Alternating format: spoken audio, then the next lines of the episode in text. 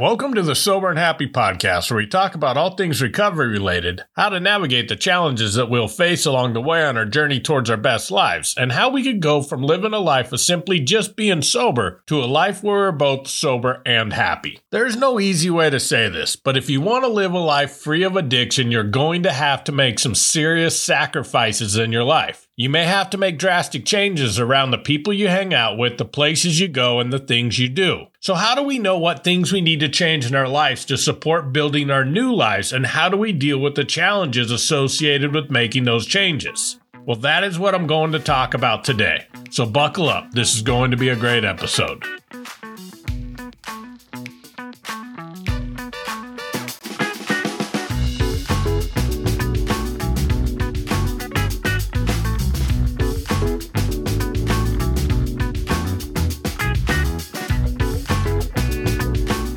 Welcome back. The Sober and Happy newsletter is officially in publication. In the newsletter, I'll be talking about topics related to recovery, along with sharing some resources that I have found helpful in my recovery journey. If you're interested in receiving the newsletter, just go to soberandhappy.com slash newsletter and sign up. I'd love to hear feedback on it and any suggestions on things you'd like to see in it. Okay, now back to the episode. Anything in life that is worth achieving is going to require some sacrifice. In life, when we commit to something, there are always trade offs. When you have a choice between two things, you're not only choosing to do one thing, you're also choosing not to do the other thing. There are trade offs with every decision that we make in life, and there is no way around that fact. In recovery, this couldn't be more true. If you want a new life free of addiction, you have to give up many of the habits, environments, and beliefs that led us to and kept us in our lives of addiction. I know this is one of the hardest things for many alcoholics and addicts to accept. We often want to keep everything else the same and just remove the substance, and that is a recipe for disaster. I struggled with this during my first few attempts at sobriety, and my unwillingness to make sacrifices is ultimately what led to each relapse. I had other excuses for my relapses, but when I got really honest with myself, I was not willing to make the necessary sacrifices to support a life free of my addictions. I prioritized other things I was afraid to let go of over what was really important to me in my life. Even this time when I got sober, I still had many things I was still wanting to hold on to, but I was able to recognize the potential hazards of my choices and made the decision to make certain sacrifices in areas of my life that ultimately led to where I am today. So, how do we know what is the right decision to make when we are struggling with a choice in our life? I usually start by asking the following questions to myself. What are the potential positive outcomes and potential negative outcomes with the choice in front of you? What if you flip the script and do the opposite thing? Let me give you an example.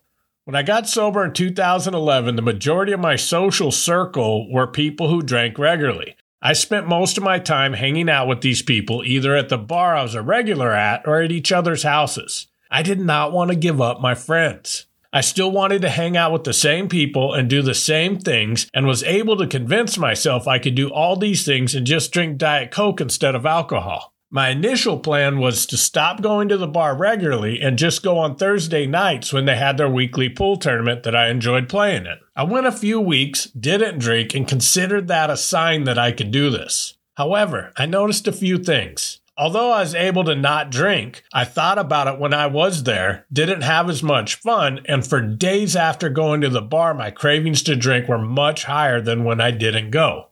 So, if I was to answer the questions I brought up a few minutes ago, this is what I came up with. What are the potential positive outcomes and potential negative outcomes of me going to the bar? The potential positive outcomes are that I'm going to see my drinking buddies, I'd occasionally win a couple of bucks in the pool tournament, and I'd get out of the house and do something that I enjoy.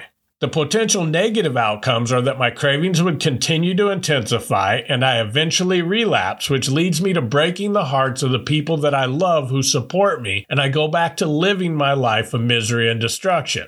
Now, what happens if I flip the script and look at what happens if I avoid going to the bar? The potential negative outcome is that I might disappoint my drinking buddies since I don't hang out with them anymore and I sit at home bored on a Thursday night. The potential positive outcomes are that I stay sober, I use that time to start trying new things to find other things I enjoy, I start building the life I deserve, and I show the people who love and support me with my actions and not just my words that I am really serious this time about changing. So now I look at that and I ask myself of the two paths, which one is going to get me closer to the life I want to live? The answer is obvious, but making the right choice isn't always that easy though. When we know the facts, we can now have the logical reasons to make the choice, but that usually is not enough. Most of us in recovery know the right thing to do in most situations, but there's often an emotional barrier that is holding us back from making the correct decisions. So ask yourself, what is the emotional reason holding you back from making the right choice?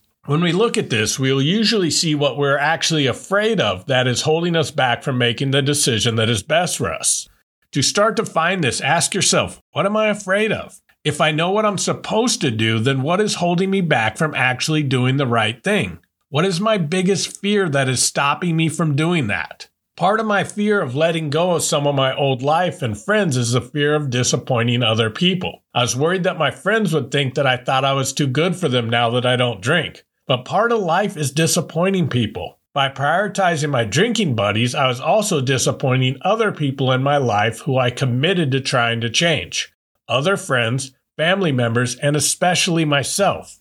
So once I was able to name the fear, I had clarity. Now I had to ask myself, am I going to let my fear of disappointing my old drinking buddies stop me from living the life I want to live and instead make choices that may ultimately lead me back to a life of addiction and misery? So, after thinking about that for a while, I decided it was the obvious choice that I stop going to the bar and hanging out in places with people that created the desire to drink inside of me. I want to pause real quick and let you know that when you make these types of sacrifices, that doesn't mean you aren't going to be able to do some of those things ever again. In life and recovery, we live in many different seasons. In early recovery, any environment where I associated with drinking made me want to drink. So for that season of my life, I needed to not put myself in those situations. As time went on and I had built a strong foundation in my recovery and my identity shifted to someone who simply does not drink, I'm now able to go to places and be around alcohol without the slightest thought of drinking. When we get sober, we have to make a complete identity shift as uncomfortable as that might be until we discover who we are in our new life.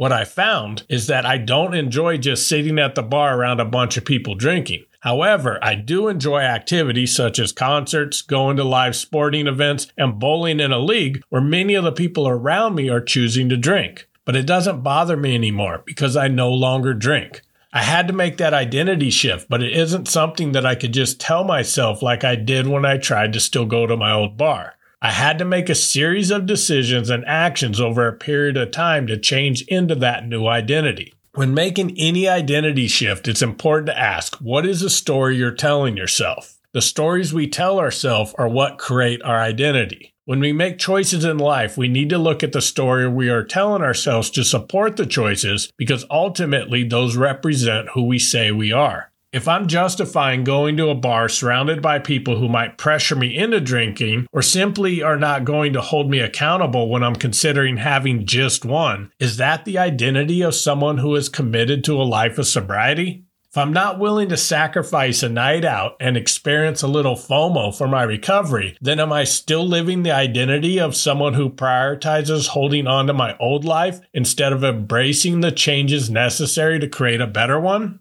People often ask me, does that mean I can't ever have fun again? Absolutely not. You just have to learn new ways of having fun that are in line with who you're trying to be. Trust me, once you start experiencing fun without the need to get intoxicated, you're going to find that many of the things you previously considered fun are actually pretty boring, which is why we needed to get drunk in the first place to make them fun. People often say to me, I tried something different last weekend and it wasn't fun, and assume that means they can't have fun sober. Well, try another thing instead of so quickly reverting back to the identity of someone who cannot have fun without drinking. Imagine if we gave up on everything we tried after only a few tries.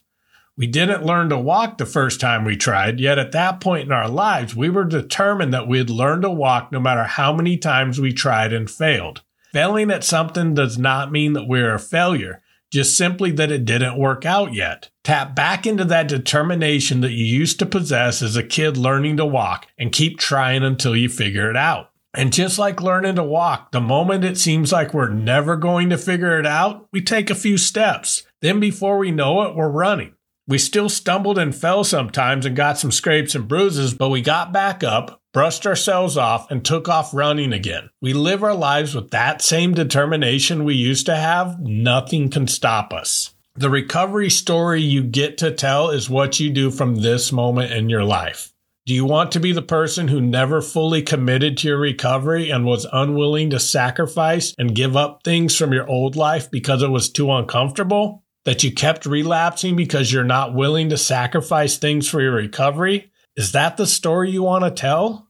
Or would you rather tell the story of the person who built a life so amazing that the desire to live your old life completely disappeared? That you prioritized things like family and supportive friends over short term moments of pleasure.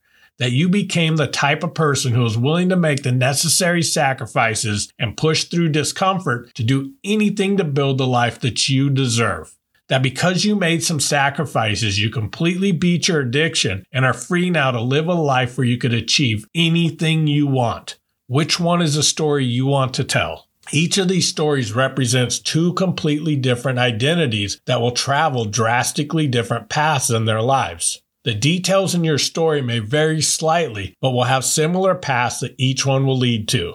Each one will have their own sacrifices that come with the choices that you make. You cannot avoid sacrifices in life. You just have to choose what you're willing to sacrifice. That, my friends, is the ultimate question that all of us must face at some point in our recovery journey so choose wisely.